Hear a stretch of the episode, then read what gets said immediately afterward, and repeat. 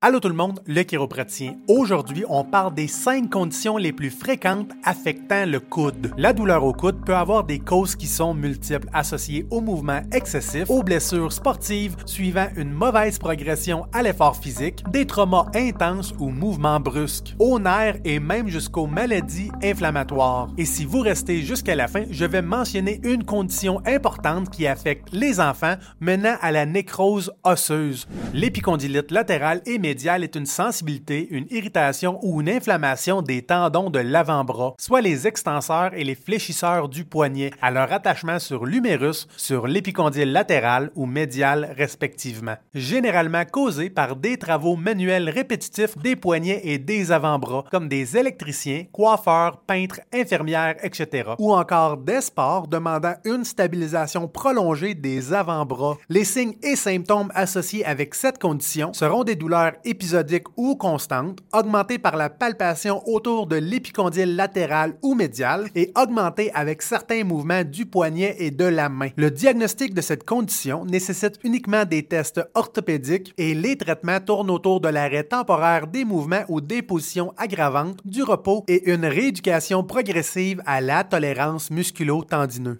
La tendinite du triceps ou la bursite olécranienne est une inflammation de la bourse ou du tendon du triceps s'attachant en arrière du coude, provoquée par des traumas directs à l'arrière du coude ou des mouvements répétés excessifs. Les signes et symptômes de cette condition seront des douleurs intermittentes ou constantes avec des restrictions d'amplitude de mouvement, une sensibilité à la palpation et une douleur augmentée avec la flexion et l'extension au niveau du coude. Le diagnostic se fera avec des tests orthopédiques et les traitements seront similaires à la condition précédente avec l'arrêt des activités aggravantes temporairement, du repos et le renforcement musculaire. Le syndrome d'accrochage postérieur du coude est une sensibilité, une irritation articulaire postérieure associée avec des audibles au mouvement d'extension, provoquée par l'accumulation de travaux manuels répétitifs ou encore des traumas directs à l'arrière du coude. Les signes et symptômes seront des douleurs au coude avec l'extension rapide combinée avec un blocage, un verrouillage articulaire qui sera représenté par une perte d'amplitude de mouvement temporaire. Le diagnostic de cette condition se donne via des tests orthopédiques et les prises radiologiques seront uniquement nécessaires si des souris articulaires sont suspectées et les options de traitement sont le repos et la rééducation musculo-articulaire.